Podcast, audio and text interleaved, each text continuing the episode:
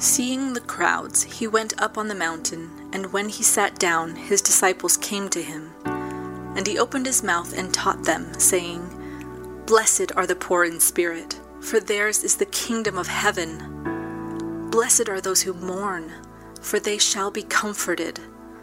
Blessed are the meek, for they shall inherit the earth.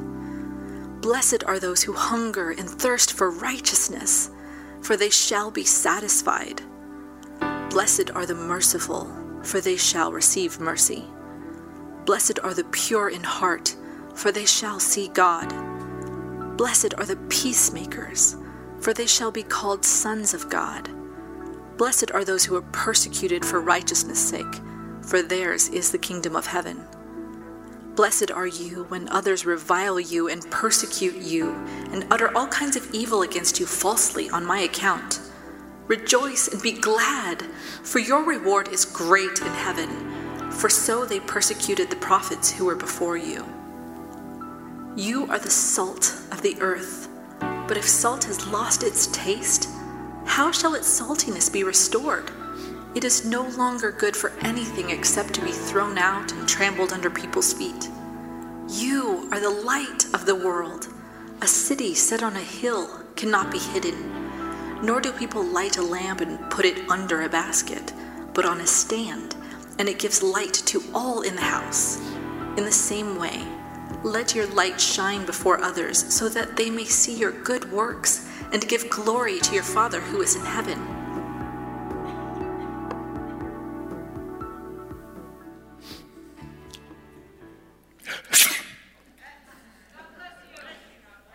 I was hoping somebody would say that. You ever wonder why, when someone sneezes, the response is God bless you or bless you, or if you're in Germany, Gesundheit? You ever wonder about that? There's no real answer for that. I researched, I know. Look back, you know, it started about sometime in the 70 AD just shortly after the time of Jesus, but it's not a biblical thing. It's just something that sometimes by superstition it seems that some people think that there was a demonic expulsion, and so there was a need to say, God bless you. Somewhere as a, a prophylactic against that demonic activity. Or maybe that your person's heart stops, which it doesn't, by the way, when you sneeze, and so it's God bless you. Or maybe it's just a, you know, a, a sign of empathy. I think it's probably more that for most of us. You know, when someone sneezes, we empathetically uh, say, God bless you or bless you. It's a great thing. We should do that. But it was important that we understand that today we're going to talk about how God has blessed us in a biblical sense, not in this superstitious thing. And we're going to go with a text that we just read, or you just listened to, in Matthew chapter 5. We won't do all the verses that were there. We're just going to do the first 12 verses of that in a section known as the Beatitudes. And so, anyway, beatitude simply is a, comes from a Latin term which means a state of being blessed, a state of being content, of life being fulfilled, a, a sense in which this is, uh, I'm happy, I'm fortunate, it's a state of well being. And that's what the Beatitudes are really about. But this kicks off a series that we're going to be doing in the Sermon on the Mount. The Sermon on the Mount is, comes from verse first. Seeing the crowds, Jesus went up on the mountain. When he sat down, his disciples came to him. And I believe that that was the 12 disciples. I think they had a ringside seat, but the word disciple is much bigger than that. It means a learner, it means a follower. It would have been all the people that Jesus would gather to listen to his teaching. And he goes up onto a mountainside so he can address the crowds because they didn't have any public address systems of the day. And so he's there and he sits down and he begins to teach like teachers did in those days. They didn't stand, they just sat and began to teach. And so, anyway, the, the, this falls in the book of Matthew. Matthew is a book that one of my professors in seminary, whose name was Dwight Pentecost, isn't that a great name to have if you're going to teach in a theological school? Or a Bible teacher, Dwight Pentecost said that the book of Matthew was written to answer this question. If Christ, Jesus, is the king, then where's the kingdom?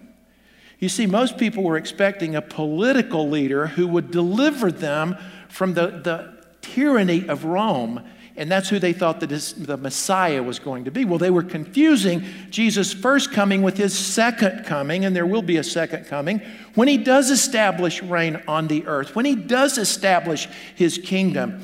But in a sense, the book of Matthew is addressing in many cases that's coming, but it's not yet.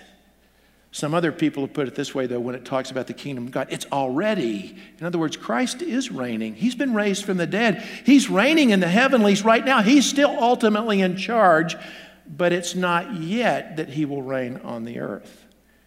And so we see this passage and we wonder, what is the Sermon on the Mount about? Well, part of it is, I think that it's teaching us if you are a kingdom citizen, in other words, if you are a follower of Jesus, if I'm a follower of Jesus, then this is what our life should look like. This is not a series of code and ethics to become a child of God. It's because who we are as a child of God, this is our new DNA, it's our new identity.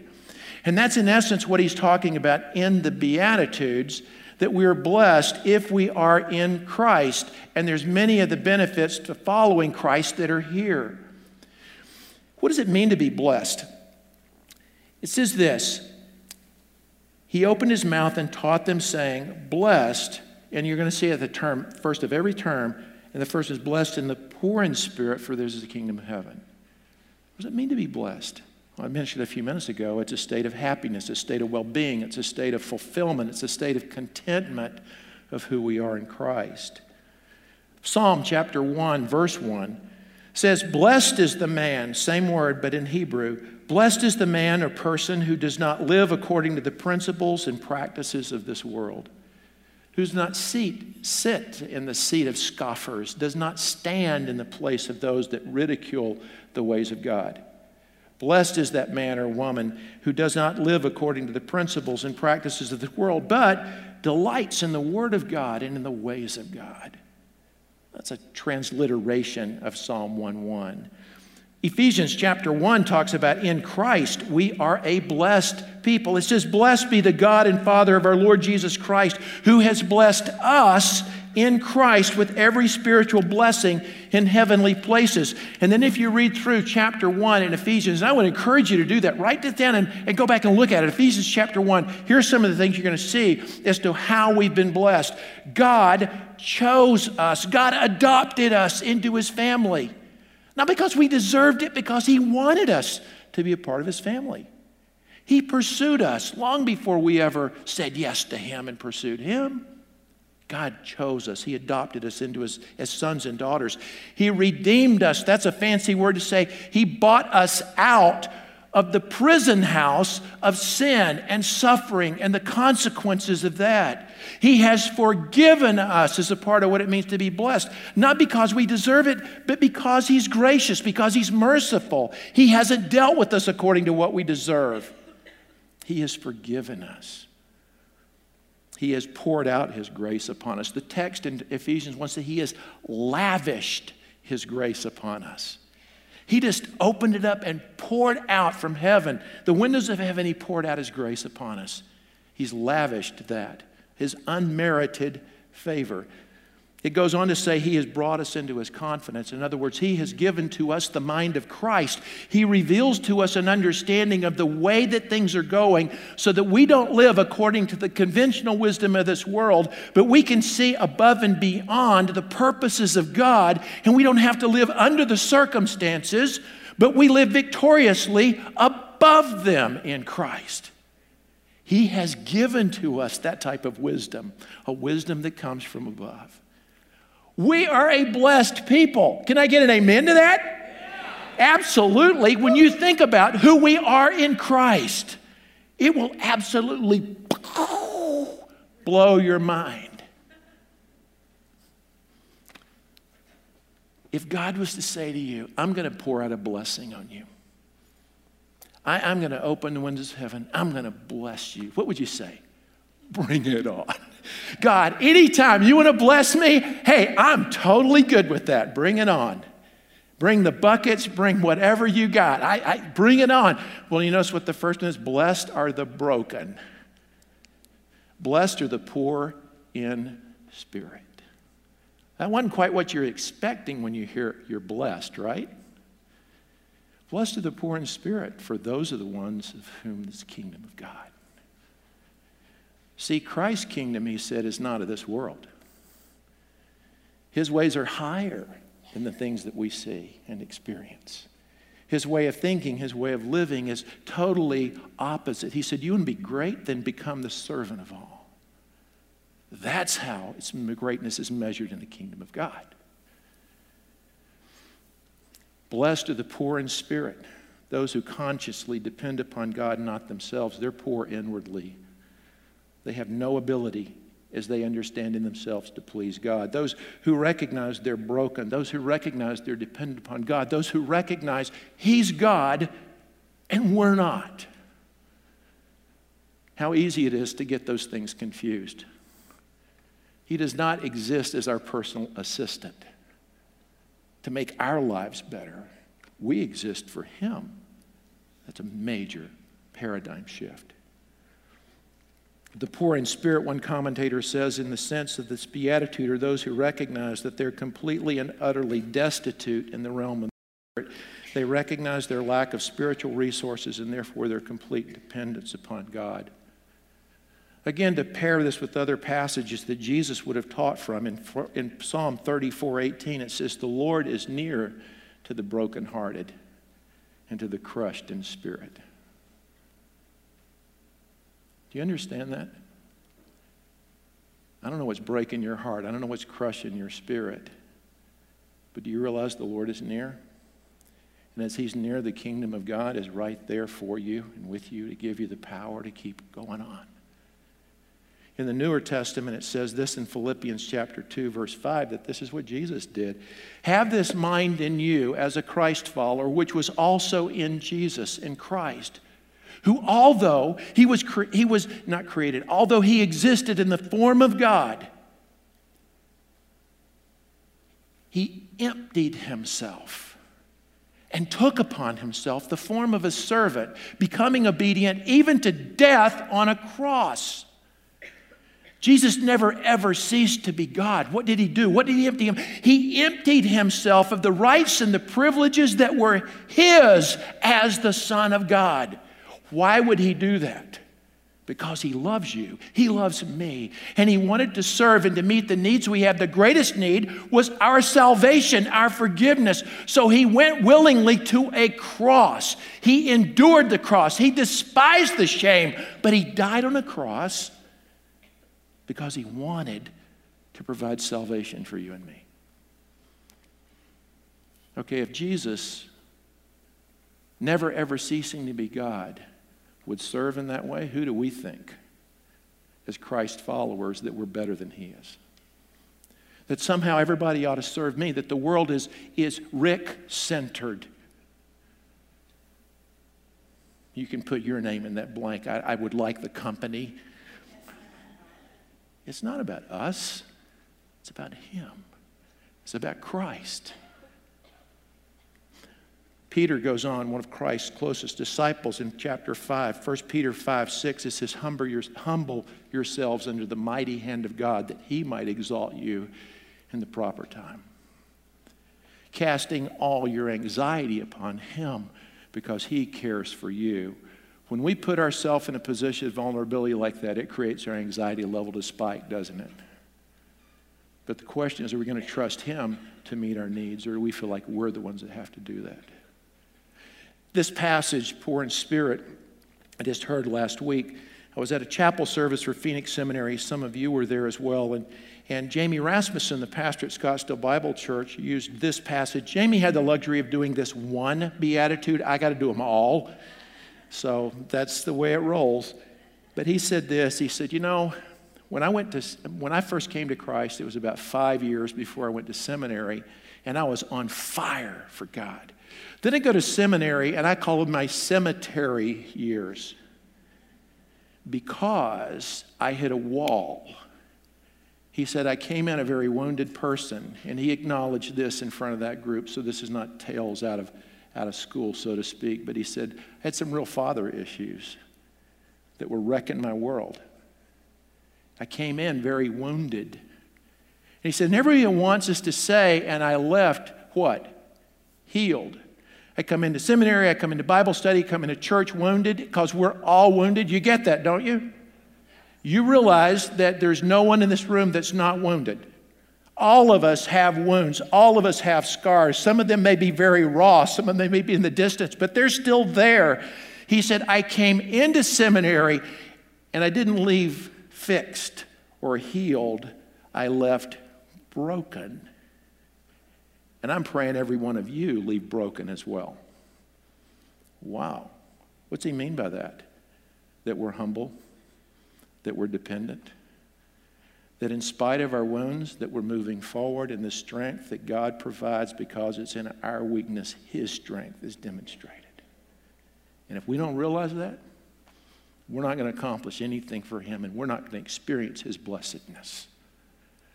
Blessed are those who are poor in spirit, for theirs is the kingdom of heaven. And it reflects itself just in a business context. A few days ago, Emily and I were talking with a guy who's a salesperson, and he had met with us. And like any good salesperson does, he tried to get to know us. And so he found out we had been married. And he sort of liked the way that Emily always busts my chops, and I take it, and you know, we play with each other like that. And, and he said, How long have you guys been married? We said, 44 years.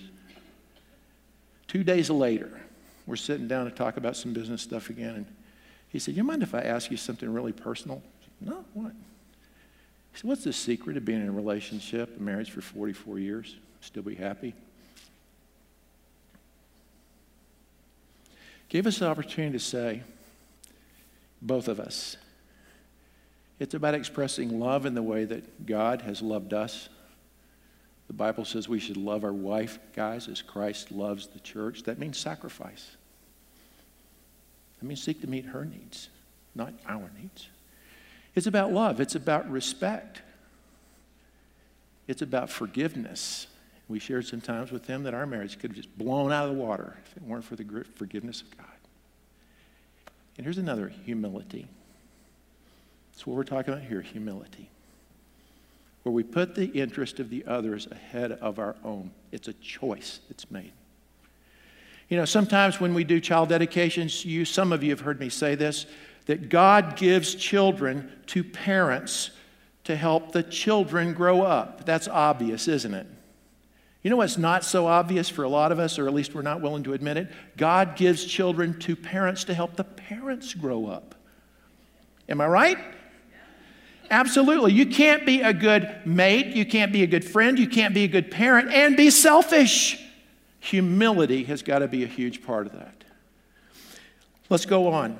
Blessed are those who mourn. Oh, great, it gets better. For they shall be comforted. He didn't say it's a good thing to be mourning, he just said it's a good thing to be comforted, and we're blessed of God even in the midst of our mourning. I have a friend. I called her this week because she lost her husband two weeks ago. Her name's Maxine. I said, Max, how are you doing since Stan died? She said, Oh, it's hard. I know he's with the Lord. And, you know, I, and we talked about that. And I said, I know that, but I also know it's hard. She said, Yeah, Rick, it really is. The other night I was in bed and I reached over to pull the covers up on him and he wasn't there. I miss him so much. See, she's mourning, but she's mourning not in the same way as those who don't have any hope. She knows there'll be a reunion. She knows there'll be a, a, getting back together. She knows he's with the Lord. She knows that he's not dealing with the effects of that stroke that he just had, and he's able to speak and all those types of things. But she also knows that he will be a husband to the Lord, will be a husband to her through these years, whatever the time is. She's being comforted. She's mourning, but not without hope. It could be mourning over the circumstance when you see inequity and injustice that exists. What breaks the heart of God should break the heart of God's child and should spur us to action. Like Jesus, when he wanted to call the people of Jerusalem on his triumphal entry, and yet they wouldn't come, he said, Jerusalem, Jerusalem, how I longed to cover you in my wings like a hen covers her chicks, but you would not. We mourn that. We mourn when we have a wayward child, a wayward spouse, a friend that just won't listen. We also should mourn when our lives don't square with what the Word of God teaches us. when we're not good representations of Jesus. The book of James has a passage that, frankly, at one season of my life, I hated. You got portions of the Bible like that, you just hate it? Can we be truthful here? I don't like that. I'm going to tear that out of my Bible. I hated it because it was convicting. But now that I have responded to it, it brings me great comfort. You know what the passage is? Beware, you double minded, you hypocrites, you people who have befriended the world instead of befriending God, for enmity with God, friendship with the world is enmity or hatred toward God. And mourn, weep, be miserable. I'm thinking, I knew it. I knew Christianity was masochistic. I don't want that. But here's what it says so, what used to make you laugh now should make you cry. I want to tell you, there was a season of my life I was a follower of Jesus, but I wasn't committed to following him, if you know what I mean. I tried to live in both worlds. I tried, friends were my God. Friends were my source of comfort. Friends, and so I compromised a lot of the, the, the, core values of my life in order to fit into this group. And so what it meant is my chameleon Christianity phase, I lived this way with this group of people, and I lived this way with other people, like at church and other things like that. Until the day that God threw my hypocrisy in my face.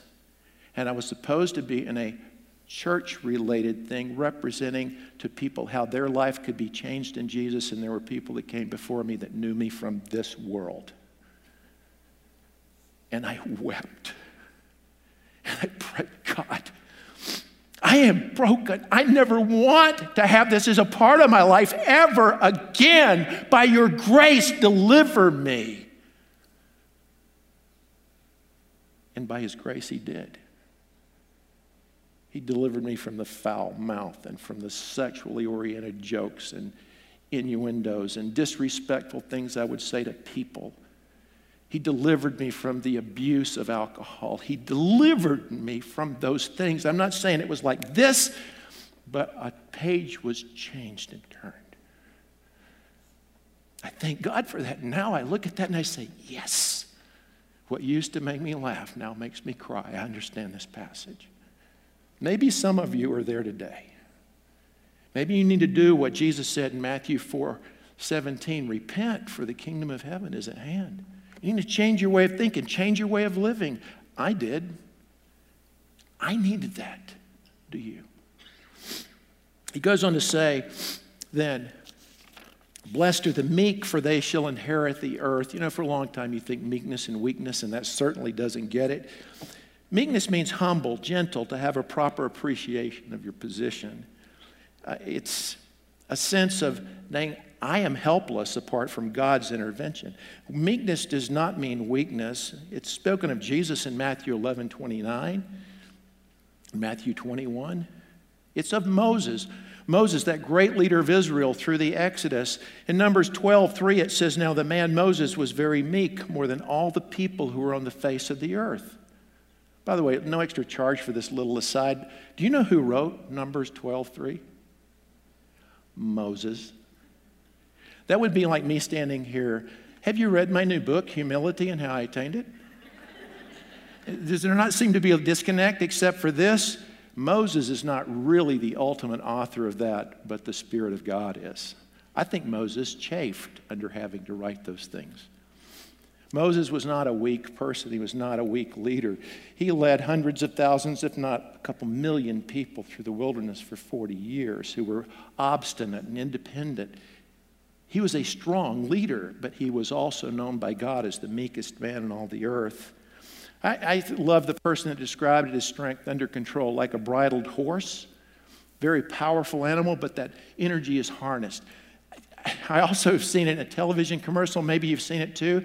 There's a postal worker that comes, and there is this guy in the window. He has long dark hair. He has a lot of tats on his arm, and he's really muscular, and he's standing there like this. Have you seen? You know what I'm talking about? Okay. The guy's name is Roman Reigns, and if that doesn't mess you up, then I know someone in the WWE, professional wrestler. I looked it up, all right? I had to check it out, but I've seen him, familiar figure. He's standing like, it looks like he's flexing. I know it scares you when you see me flex biceps, right? He's doing this. What's he doing? It looks like he's flexing, but what is he doing? For those of you seen, his little daughter is in there, and he is doing, I'm a little teapot, short and stout. Here is my handle, here is my spout. You seen it? It's cute, it's gentle. That's meekness. It's strength that is harnessed and under control, like Jesus exhibited. Moses, so you and I should. Blessed are those who hunger and thirst after righteousness, for they shall be satisfied. That's hungering thirsting for personal righteousness. The truth is, the hunger of our hearts will never be met with money, with sex, with power. Those things can be great gifts from God, but they're not ways to live our lives. They are false gods if we put them there. Jesus said, I am the bread of life. I will satisfy the hunger of your heart. In John chapter 6. It is also about a societal righteousness, not just as individuals, but we long to see a time in which righteousness reigns Here's what one commentator said The imagery of hungering and thirsting is best seen as focusing in the sense of need created by the present lack of a just social order lived out in the presence of God. When we see injustice, when we see wrong, we should hunger and thirst and work for the day when those wrongs will be righted. Steve and Celestia Tracy are good friends. Some of you know them. They have a ministry called Mending the Soul. It's the couple in the ministry that Emily and I went to the Congo two years ago because in Congo, the UN has declared and names this part of eastern Congo as the rape epicenter of the world. And that's just one, it's a huge one, but it is one of the forms of horrific abuse that people have to endure economic abuse, even spiritual and religious abuse, sexual abuse, physical abuse, in, in just horrific ways. The students that I worked with and Emily and I talked with, every single one of them has stories of abuse that would blow your mind. And yet they're seeking to help others to get through by the grace of God. And Steve is a seminary professor, he's a theologian, Celeste is a trained counselor, and they're giving they're giving biblical principles of recovery and renewal and, and being able to move beyond their life so that these people's past does not define their future. They're working for that. And their desire is to go where there's the greatest need and the least resource, which means it's a hard, hard life. Blessed are those with hunger and thirst for righteousness. Blessed are the merciful, for they shall receive mercy. One commentator says, Those who are merciful are kind to people in serious need. Their mercy is marked by generosity and by emotional identification with the situation of those trapped in their need. Mercy does not concern itself with strict calculation of what the person deserves, it allows people to make a fresh start and often involves forgiveness and the release of others from their indebtedness. It is costly in many ways. One of the Bible stories that we told, and when I say stories, it's historical narrative, it's not fictitious. One of the things we taught was a parable that Jesus taught. We taught these to our children in Splash Camp this year, and that is the parable of the Good Samaritan. A Samaritan was one person whose, whose racial, ethnic, religious background was different than a person in need, and those who were of his own stripe did not care for him. They bypassed him. Even religious leaders, priests, and Levites walked, gave him a wide berth because of how that would affect them. And I read an article about a month ago that said this, and it's a quote from Dr. Martin Luther King in reflecting on the parable of the Good Samaritan. Listen to these words. So, the first question that the priest asked, Dr. King says, the first question that the Levite asked was If I stop to help this man, what will happen to me? But then the Good Samaritan came by and he reversed the question If I do not stop to help this man, what will happen to him? You hear the power of that statement? Do you hear the insight that Dr. King brought to that well known biblical passage? He put his finger right on the issue. It's not about what it costs me, it's about how it's going to affect this person if I don't. The next morning, Dr. King was assassinated for speaking up for these types of values. It cost him his life. But I'm so thankful that his light shone and his words live on. Brennan, sorry. Philip Yancey is an author who wrote a book entitled So What's, What's So Amazing About Grace? And he said this to this issue I grew up with the image of a mathematical God who weighed my good and bad deeds on a set of scales and always found me wanting.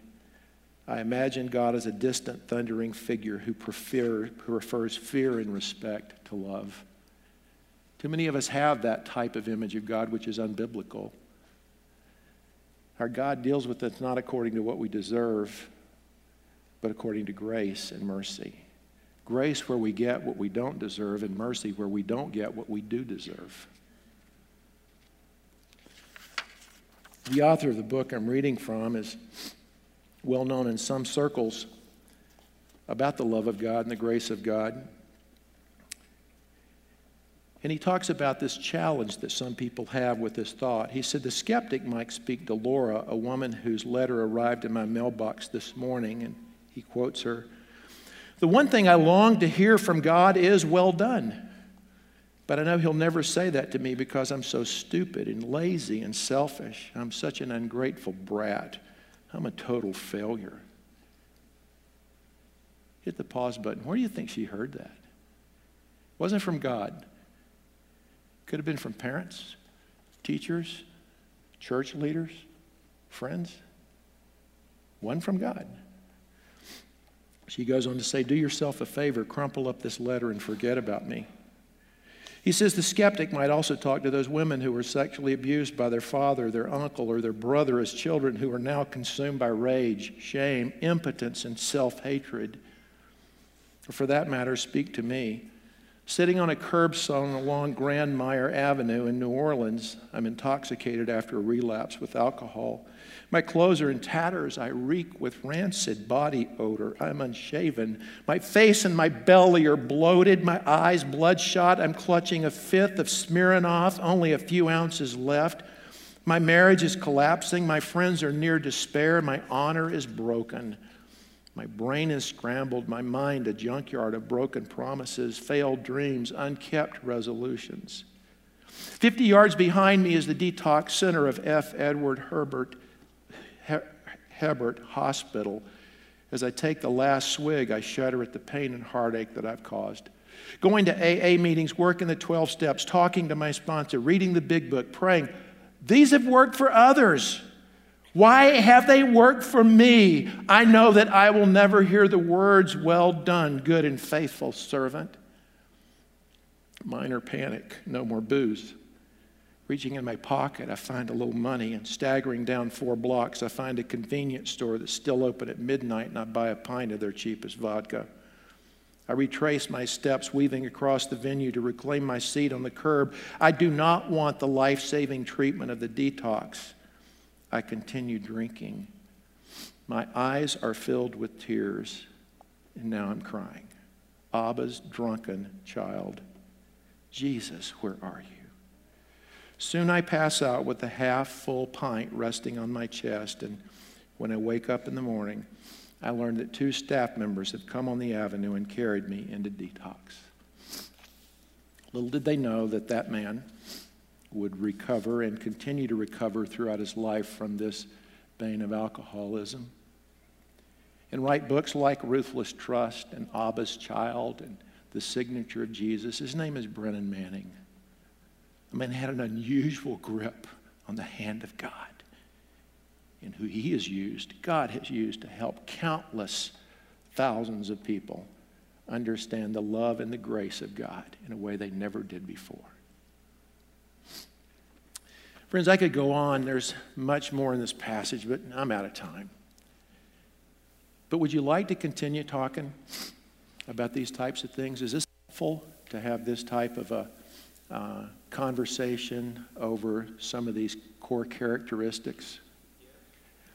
Well, we've developed a study guide for you to go along with the sermons. So you see on the bottom here where it says dsbc.church.sermons. There's questions in there that will help you with the understanding of these passages and with the application of them. You can do those as an individual. You can download them, look at them, however you want to do this. You can do that on your own. But better yet, let's gather with the group. And in that group, discuss and learn from each other as we wrestle with these issues in Scripture that are there. I want to invite you, but I also want to challenge you. If you're not involved in a community group, do that. Come on Sunday morning for the next seven weeks. Today and then the next seven weeks, you'll learn from the word here, but then, then gather with a group of people to learn again more about the word and follow the study guide along. You can certainly work ahead so that when you come on Sunday morning, you're prepared, but the bigger thing is come and, and spend some time discussing this. If you're not a part of a group, we invite you to talk with Direct and Connect, the people in the lobby. They'll help you. Uh, that's great. If maybe you're saying, well, I'm just not quite ready for that, I'm not sure about a smaller group, Pastor Caleb is going to be meeting in the lobby with his group. He invites anybody to come. It's on a Wednesday night, but you may also want to let them know that you're coming so they know how to set up enough chairs. And you may also be here this morning thinking, you know, I really don't quite know what I think about Jesus yet or what part he should play in my life. I'm not quite sure about that. I would love to meet with you for the next four weeks on Wednesday nights. Here's what we'll talk about we'll talk about what does it mean to have a relationship with God through Jesus? Okay, this is new beginnings. What does it mean to have a relationship? What does it mean to experience on an ongoing basis the forgiveness of God on a day to day basis?